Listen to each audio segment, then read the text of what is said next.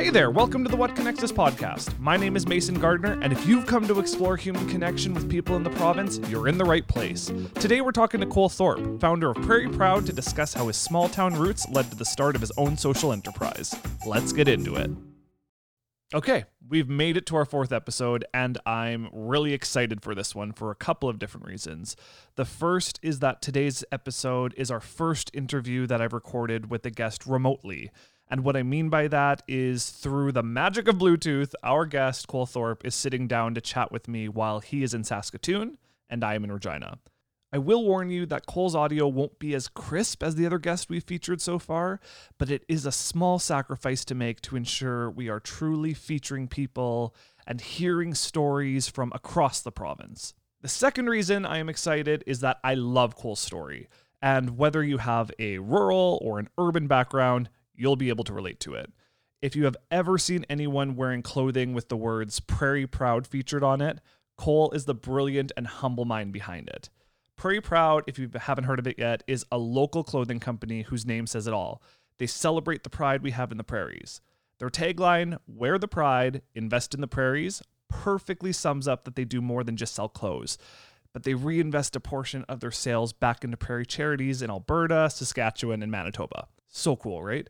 In just six short years, Cole has grown a company that started in his 100 square foot spare bedroom into a storefront located on Saskatoon's busy Broadway Avenue and has reinvested, get this, $56,000 and counting back into the prairies. Cole's going to tell us what it's like to not just reinvest in his rural roots, but invest in himself as a young entrepreneur coming directly out of university, and the hurdles and the highlights he's experienced along the way.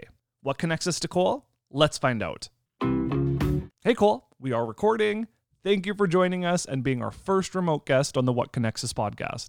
Thanks, Mason. I'm really happy to, to join you here today. It's funny, we can't physically distance more than this. I'm in Regina, you're in Saskatoon, and this is our first time doing a digital one. I can see, just for everybody at home, I can see him through like a Google chat. Um, but everything else is through Bluetooth on this podcast. It's actually pretty cool. How's things in uh, Saskatoon right now? Oh, well, things are probably similar to Regina. It's a it's a different world we're, we're living in, but um, you know we're trying to, to adjust and adapt. Uh, but overall, things things are going going okay. Uh, just trying to stay positive. Awesome. Um, I'm so pumped for this podcast. Just for some background for people at home, um, I feel like Cole and I kind of grew up together in a weird way. Like I remember playing Cole in like senior volleyball. I'm from Lemberg, he's from Langenburg. Then we were on two different JDC West teams. I was from the University of Regina, he went to the University of Saskatoon. And then in a cool moment, him and I both worked at Conexus for I think it was like a summer student term or something like that 7 years ago. And I made my way back to Conexus. He went on to Prairie Proud, but now this is kind of like a cool little full circle moment. You know, Mason, something I've never told you before, but back in like middle school, high school, when we had the volleyball battles, yeah. you know, I consider you kind of a, a bit of an arch nemesis. You know, we always had battle, battles in, in volleyball, and obviously then now we've become good friends. But, yeah. you know, it didn't start out that way. I'll, I'll be completely honest. There was definitely uh, that, that friendly small town rivalry that existed uh, early on in our relationship. Yeah, it comes with like, I'm from Lemberg, you're from Langenburg. It's that easy, like phonetically almost two sounding names, but that's funny. It's funny because I always thought I knew you, but I didn't know that you knew me. Yeah, no, fair enough. And I guess you know, just, especially at that age, you know, you're not. I don't know about you, but I always growing up in a small town, it, you kind of are a little bit maybe sheltered from outside of your your neighboring towns. And yeah. then you drive to a volleyball tournament, obviously yeah. that opened up a whole bunch of doors. Uh, yeah. You meet new people. So crazy time. Totally.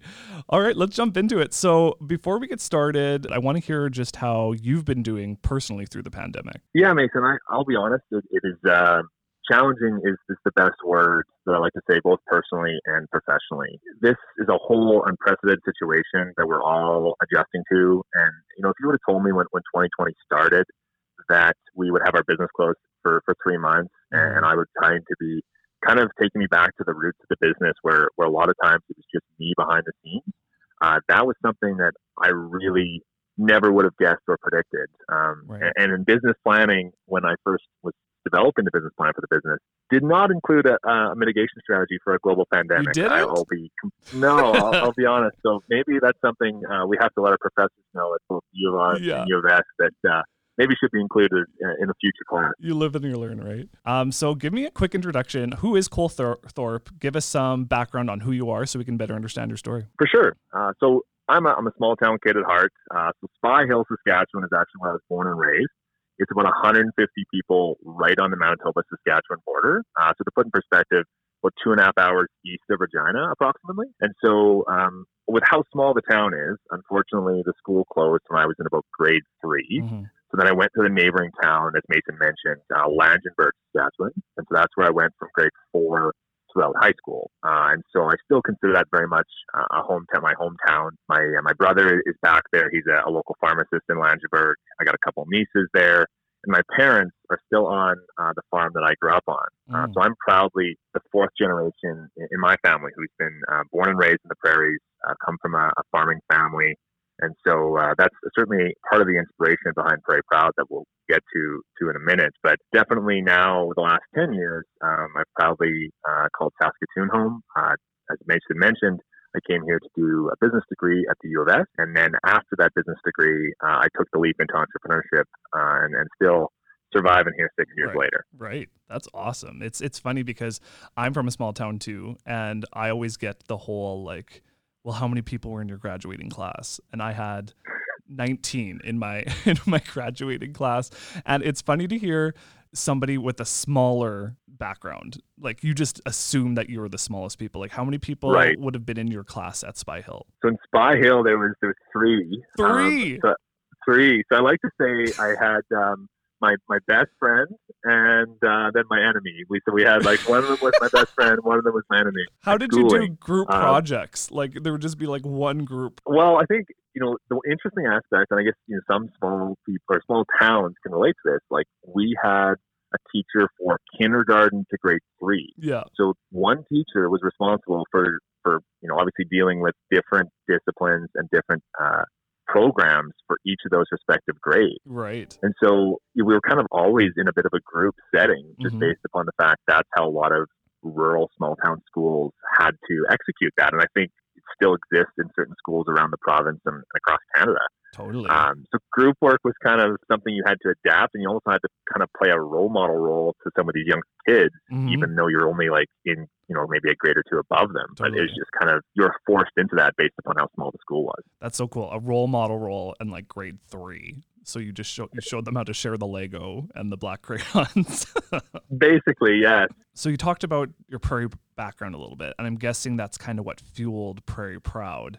Tell us a little bit how this idea was created and what led you to the decision to leap at it full time. I'm guessing just out of out of university. Yeah, so this is uh, kind of very applicable just to to Conexus as well because it's kind of part of the story. Mm. Um, so first of all, it kind of comes back to that that roots I was talking about. Growing up in a small town, I really started to to or my parents instilled genuine prairie values from a very early age. Mm. You know, you you support the people that are good to you. You volunteer for local events you, know, you help out at the fall supper. Yeah. Um, you know, my first job ever was cleaning bins for, for my, my uncle. Uh, mm-hmm. and so those are all things that maybe at the time I didn't realize, but have become more important to me as I've now, you know, started to, to, you know, go into my, my late twenties here.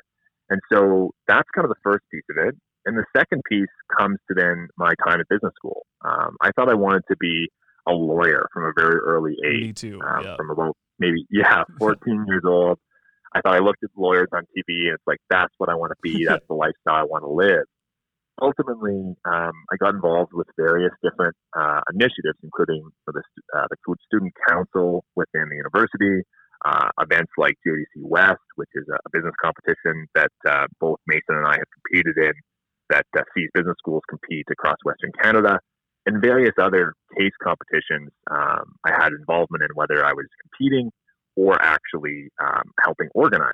Right. And so what I found is in, in, those experiences, I really was starting to get kind of this entrepreneurial bug where I was leading a group of people, I was raising capital, mm-hmm. I was managing conflict, all things that obviously as a small business owner or entrepreneur, you have to be able to, to have that skill set or develop that skill set. Right. And so really when I came to the end of my degree, um, you know, I, I was considering, you know, law school. It was still something I had kind of the, the back burner, if you will. Right. And then I also had a couple different job offers that I was considering as, you know, you know, I'll be honest, my, my parents are quite conservative people. Mhm. Um, they they wanted kind of they looked at the you know the guaranteed salary, the benefits that come with some of these traditional roles, and Mhm. obviously there's nothing wrong with obviously um, having a traditional role like that.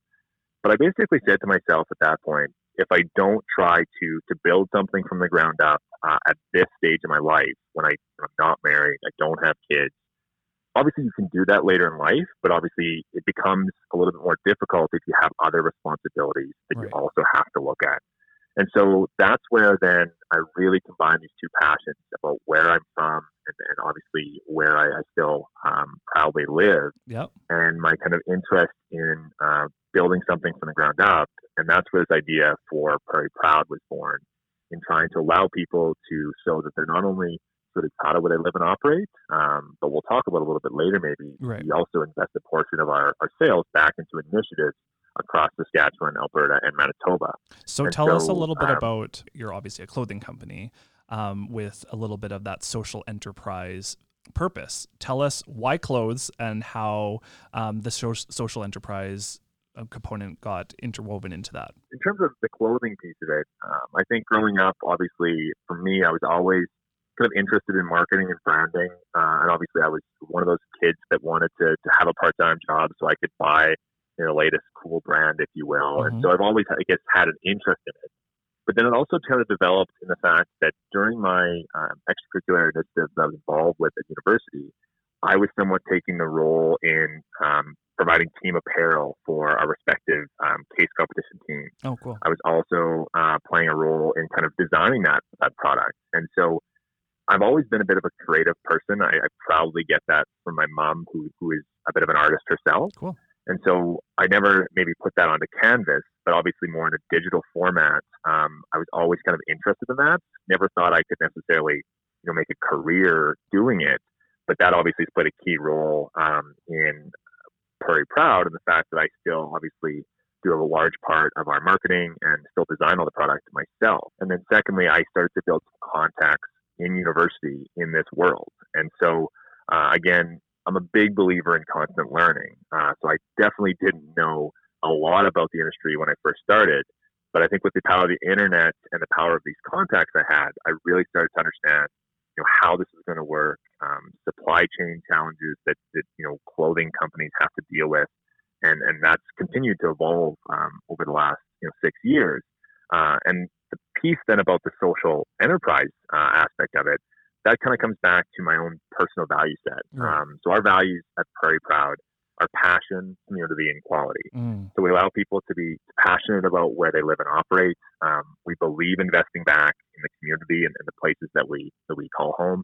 And finally, we want to get you a quality product. Uh, and so those values are tied to my own personal value set Yeah. and a big belief in community investment. Um, again, growing up in the small towns like Mason and I did, that's something that I think is instilled in you, Yeah. uh, whether it's your parents or just your general community. Yep. And so, um, always from that, that early age, we were fundraising for local initiatives. We were uh, helping out the local certain cause at the time. Right. And that has transitioned now into a business. I wanted to make sure that when I am going to be getting up every day and working hard on something, that I also have a component that I'm also not just working for the business, but also hopefully to invest back in the places that, that I call home. And, and Right. obviously that's where the, the social piece of this, uh, where we take a portion of all of our sales and invest it back via charities and initiatives across Saskatchewan, Alberta, and Manitoba Yeah. uh, was born. that's so cool. How much money have have you reinvested back in so far? So to date, um, just with our most recent contribution in September, uh, fifty-six thousand dollars. Fifty six thousand. Wow, 56,000, yeah. that's crazy. What was that like to donate that first check back to back to a charity? so Mason, it's really somewhat of a, a still a surreal moment um, for me. One of the things that that I really believe in is transparency, especially as a small business. And so, um, one of the things that we've done on our social media over the years is we document all these presentations um, with kind of like the lottery type check presentation Yeah. when somebody wins like a massive lottery, a million dollars, or Right. whatever it might be. Obviously, you know, the, the uh, denominations have slowly increased over the years. Um, but our first presentation, I still remember it like it was yesterday. Yeah. Uh, it was a thousand dollars, uh, probably going to the Children's Hospital Foundation here in Yeah. Saskatchewan, who, who's been a partner of ours um, from the early days of this business. You know, just that process, that the amount of work that got that was put in to get to that Mhm. stage. Uh, it's certainly one of those highlights along this journey that I don't think I'll ever forget. And just now the relationships and some of the, the small impacts that we have had in now with our first children's hospital in Saskatchewan, Yeah. knowing again, we've played a very small role over the course of a few years here to really try to um, make that come to fruition is pretty special. Yeah, I, I just get chills thinking about it. Like if like I've been lucky to be able to hand over a check to to a charity or an organization that really needs it and you can see it in their eyes just how meaningful that is. But on the flip side, it is so meaningful for you because you did that. Like that is something that you built from the ground up that you are now being able to reinvest. Like you're truly living into your purpose. So what are some other charities that you've been able to to support through this? So over the course of the last few years, um, we've tried to continue to support initiatives which are striving to improve quality of life for people right across the prairie. Um, so so far that there's definitely had a bit of a healthcare focus, um, just related to some of my own personal uh, connections and um, knowing also I've had family members uh, suffer from different conditions where we've also uh, tried to prioritize uh, those type of um, roles. Right. And so, um, so far, we've been able to support uh, the Alberta Cancer Foundation Mm. uh, in Alberta, uh, the Children's Hospital Foundation uh, in Manitoba, Yep. the Children's Hospital Foundation here in Saskatchewan, uh, the United Way uh, here in Saskatoon. Uh, we've also worked with Telemiracle uh, and also Canadian Tire Jumpstart. Uh, Yeah. So, just a few of the list of some of these different initiatives that we have collaborated with um, with over the last you know six years that we've we've been existing. hmm And the goal is obviously um, with our slogan of "Wear the Pride, invest in the prairies." Right. You know that prairies being plural, we want to continue to spread that wealth and, and you know work with deserving causes um, right across the prairie provinces. Yeah, I love that it's a prairie wide thing. Like it's not just Saskatchewan, it's Alberta and Manitoba. I find and this kind of relates to our story where we're I'm from Lemberg, you're from Langenburg, and we have that rivalry.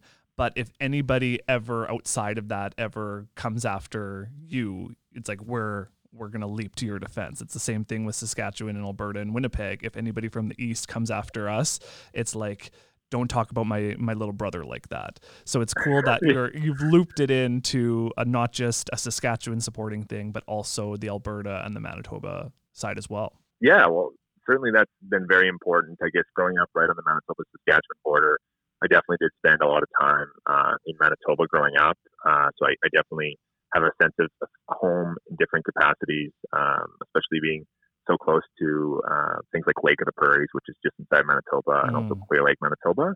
But then also I played lots of competitive sports growing up, so I Right. spent lots of time in Alberta as well. So Yeah. certainly, obviously, maybe don't have the same connection to those respective provinces Right. but uh, you know, in my opinion, obviously, are a very key part of what we call the prairies, sure. um, and all all contributes in different ways. Awesome. So you made the decision to leap out of university at at your own entrepreneurial venture, which is super intimidating. Tell me what that ride has been like so far, and like especially those first couple of years where you're really bootstrapping to make it work. For sure. So one thing I, I forgot to mention just in the previous question that's related to this is I actually was um, employed with uh, Conexus for a summer back, as you mentioned. Yeah. I believe it was 2013 or 2014. Yep. Uh, and then also I, I came back after I finished my degree for about four months in a part-time capacity while I was actually finalizing the business plan um, Oh, right. on. for the business. And so I was able to then, um, you know, work for Conexus part time until I was kind of ready to launch this business. Yeah. And then from day one, I have made this my full time commitment, um, which seems crazy to, to think that Yeah. a lot of businesses maybe have to try to, you know, have a side income while they're trying to get off the ground. Right. I kind of went full steam ahead. It was certainly, know, like you said, a lot of bootstrapping um, in that first couple years, especially. But that first six months is just what have I what have I got myself into? Yeah. Um, you know, to give you perspective. So we started in hundred square feet in the spare bedroom of my apartment uh, here in Saskatoon. Yeah. So literally at that point, um, it was myself, a laptop, a printing press and a lot of enthusiasm, basically. Yeah. um, I think any entrepreneur that took that risk, I applaud them. Mhm. It, it is some of the most challenging and scary times. You're kind of making yourself vulnerable, right? Where you've created this product or service Yep. and you're now launching it to the world. Um, and at that point, too, for further context, we were only online. Imagine 2020 versus 2014 in terms of online shopping. Yeah. Obviously, it's changed tons in that time, capacity. You've seen e-commerce really explode here um, in the last few years, and even more so with the current situation we're all we're all going through. And so, in 2014, um, when we first you know got on this, just trustworthiness of websites and you know even like local businesses operating online, Yeah. I think would be drastically lower than it is today. Right. So that was another challenge for us: is how do you how do you build customer confidence when you're this brand new startup uh, who's literally just marketing their, their products online. And I still remember to this day the first order that we received, who was from uh, was one from out of province, hmm and two, I had no personal relationship Yeah. to this person Yeah. um, because obviously, like I said, it was you know my brother, it was friends and family. But then that first order that came in that was from out of province was just like, oh wow, this Yeah. is this is like a do- milestone. I'm doing Um, it. Yeah.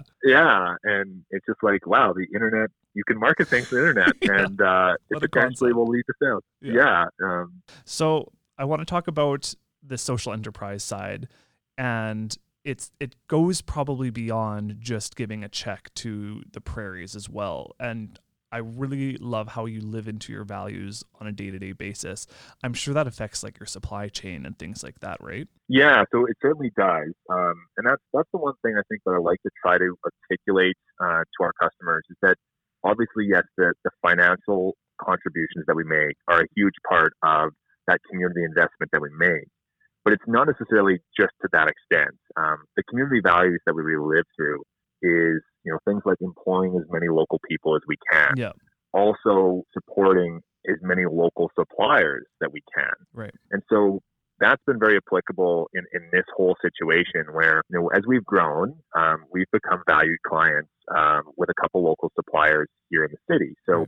To kind of provide some context, um, we do some of the decoration um, ourselves uh, right here in our space on Broadway. Yeah. But we also work with a local embroidery company and a local screen printing company on some of the more detailed uh, and larger print. Right. And so those businesses play a key role in our supply chain. Mm-hmm. And so when we're doing less volume, that also means that they're doing less revenue from us.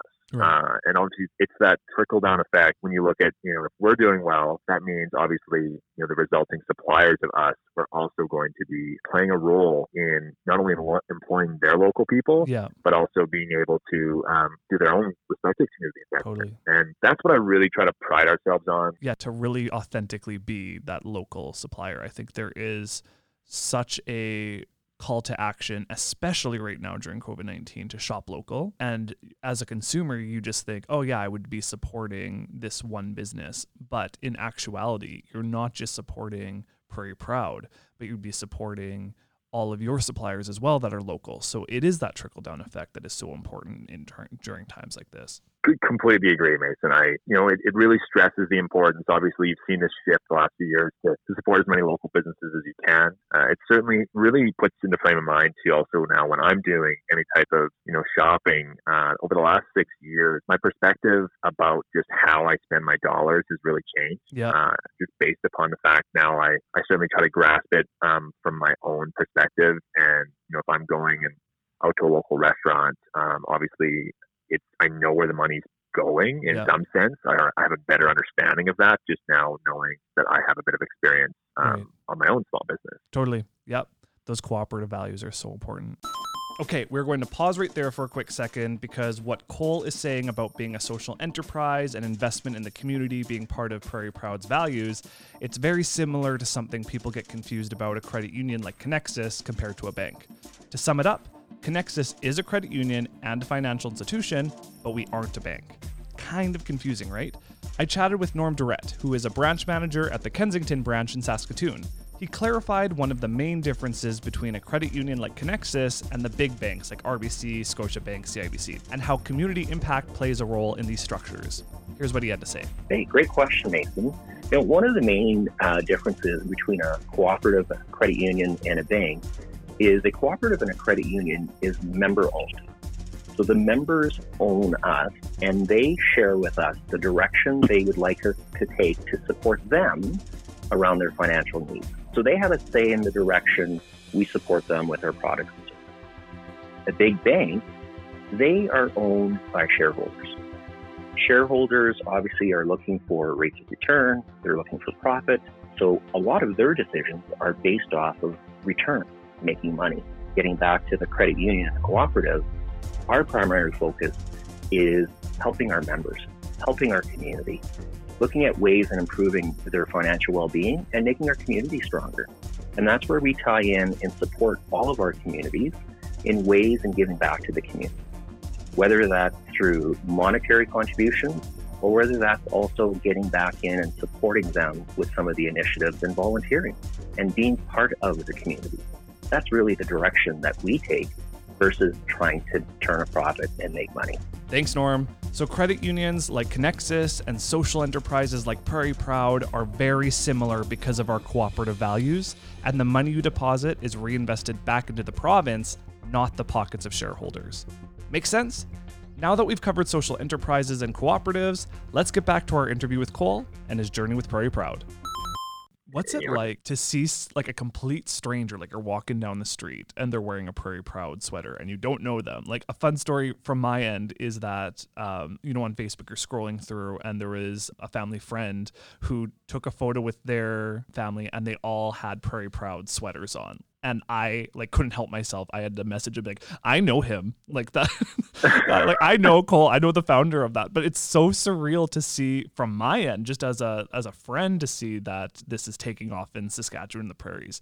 What's that like for you to be able to walk down the street, see other people wearing your clothing, and just be like, that's something I did. It's funny you bring that up, Mason. I've got a kind of a unique story in that sense as well. I think this is maybe, I don't know, six months to a year uh, into the business. I can't remember exactly the timeline. But what was really neat is I was in the grocery store, you know, just looking at my apples, looking at uh, which ones I want to grab yeah. today. And then literally the person beside me is wearing one of our like first ever items that we ever produced. Right. And like at that time, as, as you know, Mason, and maybe you can tell from, from this podcast, the people that are listening, you know, I'm a pretty outgoing, friendly guy. I'm not going to yeah. you know, shy away from a conversation. And so I literally just tapped this girl on the shoulder and I said, like, you know, I really, I really like your sweater and I really appreciate the support.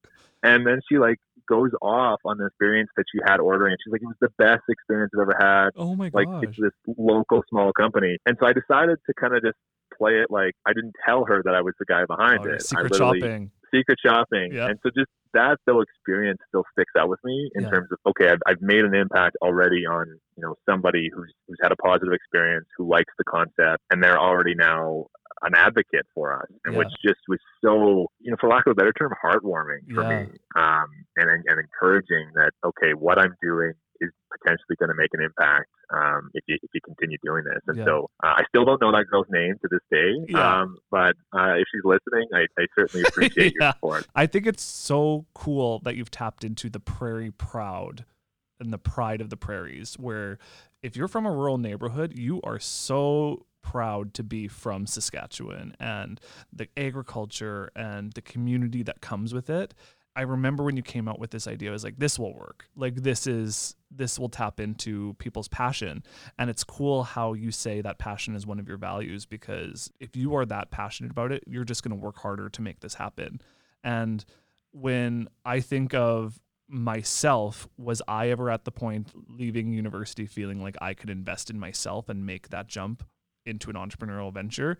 Probably not, but I can totally see you being able to do that since you were so passionate about the prairies and your background and and your experience that it almost was like a no brainer. It feels like. Yeah, like to, be honest with you, the last six months have been maybe something with the first time I've ever questioned my decision making, uh, mm-hmm. uh, just in terms of going down this path. Just yeah. with obviously so many things changing because of uh, of COVID, it's really made me kind of re- reevaluate. But at the same time, we had now just this community that we've been able to develop. So you, you talk about that conversation I had with the, uh, customer in the grocery store. Yeah. Well, now you times that by you know I don't want to even put the number on it, but just how many people we've been able to to have conversations with, whether that's in our storefront in Saskatoon, yeah. or we do normally pop up events across the three provinces. And that's Mason one of the things that I really look back on and is inspiration for me um, when I'm maybe having a, a day that's, that's a difficult, you know, Mhm. depressing challenge is I just think about all the different people I've got to meet as a result of this business. You know, I, I don't know if you've seen this trend on social media. There's now where how, or where it started and how it's going Yeah. is, a, is a big thing yeah, now. totally. So I kind of I feel as though that's kind of what I have to reflect on. Yeah. Um, where I look at you know the Instagram pictures of like when we first started in our my spare bedroom Yeah, uh, to now being existing on one of the most prominent streets in Saskatoon. We're on on Broadway Avenue. Yeah. Um, that's something that I just you know have to you know stay positive even in these challenging times and knowing we've seen such a support not only from our local um, supporters but so many new customers discovering us here this last six months. So tell me, I want to help paint the picture of where you began. You talked about in your spare bedroom with a printing press. And how many years has it been? It's been five years. So we just celebrated our our um, sixth anniversary. Six years, in, yeah. in the spring. Yeah. So, so so feel free to brag a little bit. I want to hear where you're at now, um, and some of the highlights so far. Like you've a storefront, which is which is awesome. What other metrics do you have to share? Like fifty four thousand reinvest into the prairies. What what else you got? Yeah, well, I can kind of take you through maybe kind of just that growth story. Yeah. Um, started obviously in the spare bedroom online Mhm. in the effort to see, okay, let's let's try to online market this business for a period of time and let's see if we can get any traction. So after about a year of existing only in the online space, I started to explore what kind of an omni-channel retail approach would would be like. Right. So what I mean by that is we had multiple different channels that we would sell our product. Yeah. So obviously the online store was the first one, but then we actually started to do pop-up events at small different like trade shows to get our name out there. Right. So that was kind of like the second part of our, our distribution strategy. Yep. And then thirdly, um, actually almost on the year anniversary of the business, we then opened up a physical location Yep. as part of an incubation space here in Saskatoon at River Landing uh, Mm, called Ideas Inc. yeah. So at that time, we jumped, you know, huge, huge expansion from 100 square feet to then 400 square feet. Um, Four times the expansion. Wow. Four times the expansion. Yeah. Yes, that was a huge leap. Obviously, you know, um, rent had to be paid.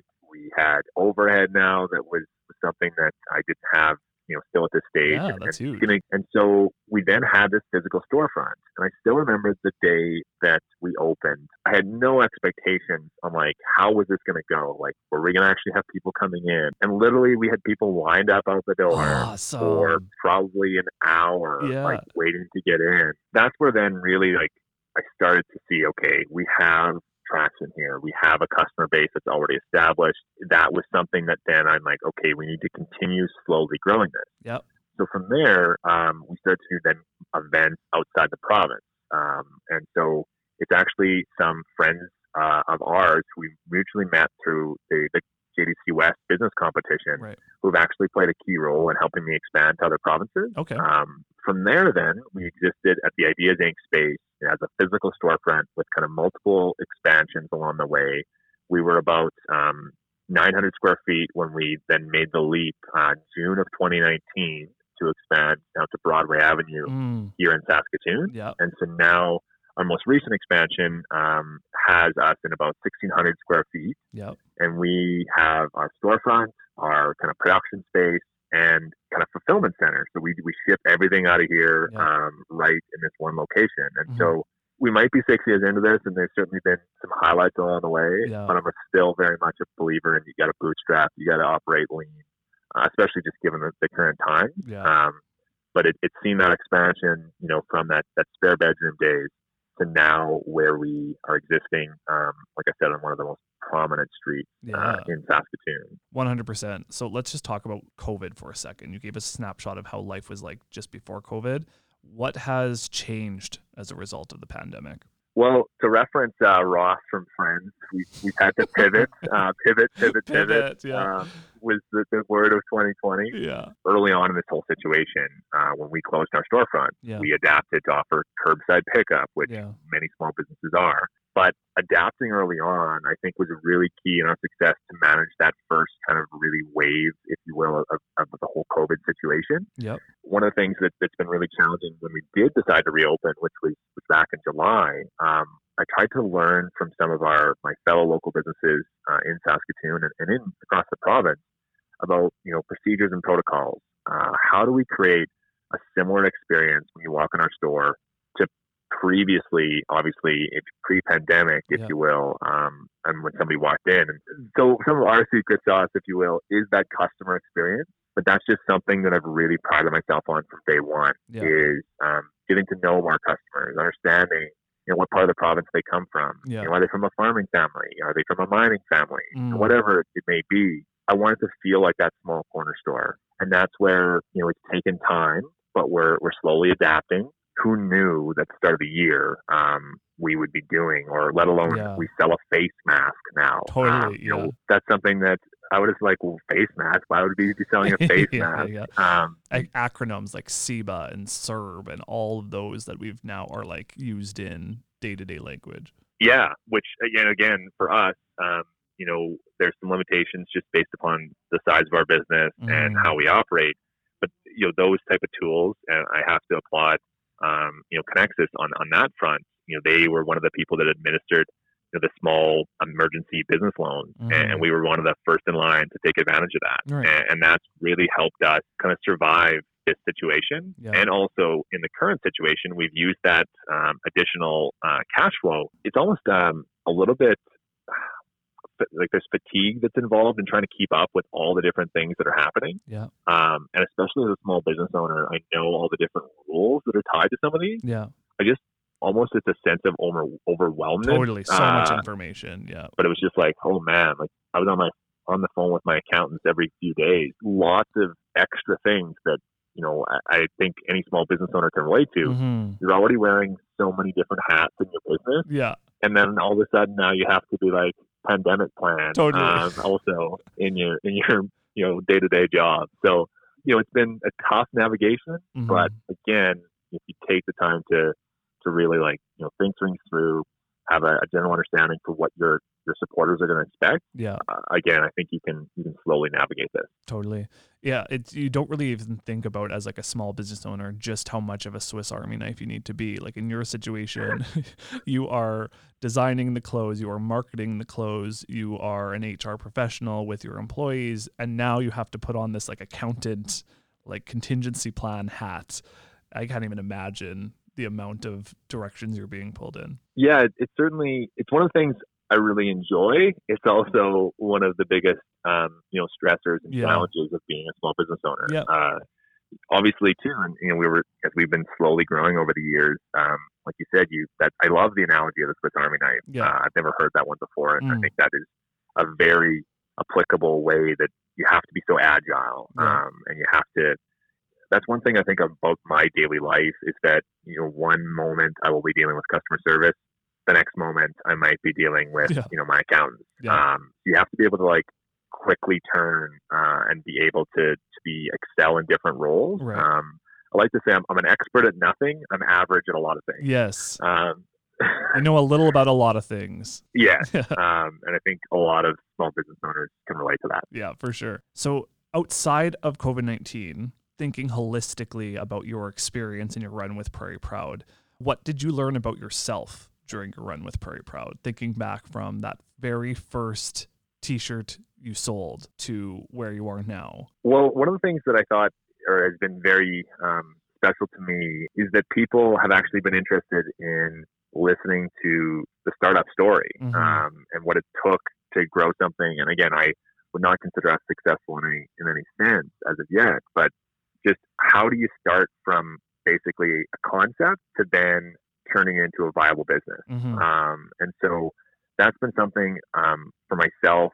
I be- always believed in my capabilities, uh, and I was kind of betting on myself when, when starting this. But for me, I actually, if I put my mind to something, I believe that I can continue to to you know teach myself new skills. Mhm. Um, but on the negative side of that as well, one of the things that I continue to challenge with is just my work life balance. Right. Um, I'm very much somebody who is a hands-on business owner, hands-on entrepreneur, and that sometimes gets me into trouble based upon the fact that I have to to trust the people that I have. Yep. I have to you know believe in their capabilities, Mhm. um, and that's that's been one of the things just this past six months I've had to really learn that as much as we've now had to downsize our organization because of what's happening, Mm-hmm. I'm really, you know, as we hopefully navigate through this, it's something I really have to prioritize. If I'm ever going to try to get the work life balance that, uh, you know, I'm, I hopefully can have someday, I need to to try to continue to let go of certain things. Yeah. And you know, they always say you have to recognize your weaknesses, Mhm. um, and I certainly realize that that is one of my biggest weaknesses. Is Right. that um, I'm very much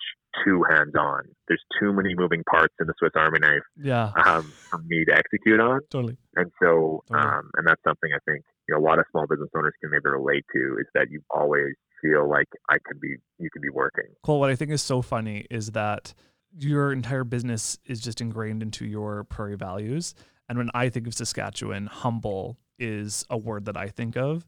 And even throughout that answer, when I said, What have you learned about yourself? One of your first things you said was, I wouldn't call us a success or not. Well, I would say $54,000 reinvested into the prairies is a pretty, pretty big success. And then you go on to talk about some weaknesses that you've learned about yourself. So it's funny, like you are truly an embodiment of Saskatchewan. Like you're humble, you're passionate, and you're hardworking. And I think you're totally on the right path to to finding continued success with Prairie Proud. Well, thank you, Mason. I, I certainly appreciate that uh, perspective, and and uh, you know, it motivates you to, to keep working hard uh, when you hear things like that. For sure. So what we're going to do now is I'm going to hit you with 10 speed round questions to connect with you on a different level um, outside of your immediate story. So I'm going to hit you with 10 questions. You haven't seen them before, and uh, they're just going to be really quick hitters. Okay. All right. So let's start with any nicknames. Nicknames. I probably have too many nicknames to, to tell you about, to Oh, be yeah? honest with you. Um, so my middle name is Jacob. So Okay. uh, to my family members, especially my dad, uh, my nickname would be Jake. I guess. Um, this is a little bit of a weird one. Like people who have ever golfed with me, uh, I'm a pretty slow golfer, if you will. Okay. So for any of the golf fans out there, if you know who Sergio Garcia is, yeah. um, he's a slower golfer. He doesn't play very, very quick. Yeah. So a lot of my golfing friends do call me Sergio, um, just based upon the fact I'm a slow golfer, I guess. yeah. Uh, next one. What was your favorite cartoon as a kid? Favorite cartoon? Well, should I should I give you the real answer, or should I give you the um, kind of dirty pleasure cartoon that uh, or dirty, uh, guilty pleasure, not dirty pleasure, guilty it's pleasure? like what is a dirty pleasure? Maybe not for this podcast. What is? um, sure, just hit me with which, which whatever you watch as a kid. Well, okay. So definitely, um, I'm a big impression guy, and so um, one of the impressions I can do is like uh, Pinky in the Brain. I can do Pinky's voice fairly well. okay. So definitely, that was one of my favorite cartoons. But when I was really young, um, hate to admit this, but probably one of my favorite cartoons that I would sit with my mom on the couch and watch was Sailor Moon. Uh, everybody out there who can remember, but you know, Sailor Moon was uh, pretty top on my list back in the day. Oh, that's funny. I had no idea where you were going to be going with that, but uh, I'm so happy it was Sailor Moon. everything's a Paw Patrol these days. But Yeah. uh, you know, back in the day, it was about Sailor Moon saving the saving the world. I guess. Wait, I, I feel like I can't let this go without doing a Pinky in the Brain impression. oh man, you're gonna put me on the spot. Yeah. Hey, Brian, what we gonna do tonight? Oh, that's so good. Yeah, if anybody has watched Pinky in the Brain, they will get that for sure. That's great. They're probably like, "What is going on right now?" But Yeah. uh, yeah, I, I do. That's one of my weird hobbies. Is I, I like impressions. Impressions. And I am always working on on somebody new. So That's amazing. Favorite sport to play and watch if it's different. Like hit me with your favorite sport to play and then your favorite sport to watch. favorite sport to play is probably now golf. To be honest with you, Mm. um, obviously, I think you and I both share. We played a lot of sports over the years. Yep. and volleyball was always always pretty high on that list. I don't know if my body could probably handle it anymore. Yeah, um, totally. The, the jumping, the joints moving. Yeah. Um, but I worked at a golf course during university in the summertime, Mhm. and I really got interested in golf, and it's something um, that I um, benefit of the pandemic situation. I guess I got to golf more this summer than I normally do, Yeah. um, just based upon the fact that we weren't doing a ton of events. And then Cole, I think you're I think you're underselling too that you are a provincial curling high school champion as well. That, that, is, that is correct, Mason. Um, this is a, kind of an inside joke, but um, definitely over the years, um, I have let people know that uh, I have won a provincial curling title in 2008. Yeah. I also won. Uh, you know, you talked about being humble. I'm going to brag for one. Do second it. Not only am I a provincial curling champion, I've also won provincial titles in volleyball and Wow. in baseball. Wow. Uh, you know, so you know, multiple sport athlete here. I cannot believe I am talking to a celebrity such as you on this podcast. Oh, I don't. I don't know about that, but uh, just in case you just thought I was a one sport athlete, Right. Now you know. yeah. Yeah. No, you are you are quite versatile. Do you have any recurring dreams? Do I have any recurring dreams? That sounds weird without any context. Like for me, it is I'm driving and I'm just driving into like other cars and I'm just a really bad driver. And I'm sure there's some psychoanalytic things behind that. But do you have any Yeah, fair enough. like that? You know, to be honest with you, in the last two years, dreams have really just kind of. I don't know. I don't really have them anymore. I definitely oh, did Oh, when I was sounds a kid. dark. That sounds really dark. well, I don't know. Maybe I'm just I'm too working too much, and I just again my my mind can't turn off to to go into that state. I guess like, this sounds weird, but I can't remember the last time I've had a dream. Interesting. Um, you know, as a kid, definitely had had dreams. You know, a lot, and I think it would be related to like sports. Um, Yeah. you know, maybe when uh, Langenburg beats Lemberg on the, Yeah. on the volleyball court. It is a uh, you know. dream. Yeah, that is a dream. Oh, right. what does Langenburg do better than anyone else? what does Langenburg do anyone else? Well, um, every five years they have uh, what is called Laugh and Linger Days. It's just like this whole weekend celebration. Like everybody comes home. They have every tournament imaginable from like beach volleyball Mm. to slow pitch to a thing called. Uh, have you ever played Belgian bowling? Belgian bowling. No. Belgian bowling. Can't It's that kind of a combination of lawn bowling and curling. Yeah. Um, and so basically these, um, like they call them, I guess they're bowls is the actual term. Yeah. They're basically beveled. So when you roll them, they actually like will kind of curl like a curling rod. Oh, so just like lawn Uh, bowling. It's like lawn bowling, but these are kind of beveled. So yeah, that's a combination Oh. of lawn bowling and curling. Interesting. And so we actually, I, I believe, Langenburg set the, the world record a few summers ago for the largest Belgian bowling tournament in the world. Wow. Congratulations, Langenburg. Um, Yeah, so it's, it's a I don't know. Again, if you're not into lawn bowling or curling, you're probably like, "What is this Yeah. sport?" But uh, it gets very competitive. Are you the Um, are you the provincial champion of of Belgian bowling? I can't say I've um, ever won a provincial championship. Yet? I definitely um, my brother's gift opening years ago at his wedding. I definitely I think was the champion of that event. uh, I won't go into details on that, but uh, definitely was a fun time. That's just as prestigious for sure. Fill in the blank. Saskatchewan is blank. Saskatchewan is kind. Just how we as a as a collective um, come together in, in times of challenge. You know, there's no better example of that than the last six months. For Um, sure. You know, certainly Saskatchewan is kind. And last question, what connects us? What connects us? I think as much as it is challenging right now, human connection uh, certainly connects us. Um. You know, even though we are we're only talking on a screen, I, I thoroughly enjoyed this conversation. I obviously in the last six months have not got to see a lot of lot of people. Yeah. Um, you know, it's, it's kind of funny on, on that note. For about the first two two and a half months of this whole experience, it was kind of back to the early days where it was just me behind the scenes. You know, we just didn't really know what to expect. So the only human interaction I had was with our Canada Post pickup individual who would come every day and like literally we would chat for 15, 20 minutes Yeah. socially distance with our masks on, Yeah. but just because we we really didn't get to see anybody else. Yeah. Like obviously you can have conversations on the phone or you know things like FaceTime, like we're doing here today, are certainly helpful um, to kind of create that human connection. Right. But um, I'm, a, I'm a big believer, and I kind of talking about before what I mentioned about our storefront experience. Human connection is, is a big part of I think what connects me to our audience and Right. what connects us as a province. That's a great answer. Wow. Thanks for joining us, Cole. This has been awesome. I have learned so much from a social enterprise side as well as just more about your story. And it's been fun just to kind of poke fun at the whole Saskatchewan, Lemberg versus Langenburg rivalry again. No, for sure, Mason. I, I really appreciate you inviting me on, and uh, yeah, I hope, hope obviously this will be um, valuable for maybe some of the listeners um, who maybe never heard of us before. And I uh, just want to thank you know Conexus and Mason for this opportunity. Yeah, you bet. It's been great to have you on. Well, that's it for this week's episode of the What Connects Us podcast. We'll be back in two weeks with another episode. If you like the podcast, please do us a favor and hit that subscribe or follow button and give the post a like, comment, or share. We'll see you in two weeks. Till then, I'm going to go learn how to Belgian bowl.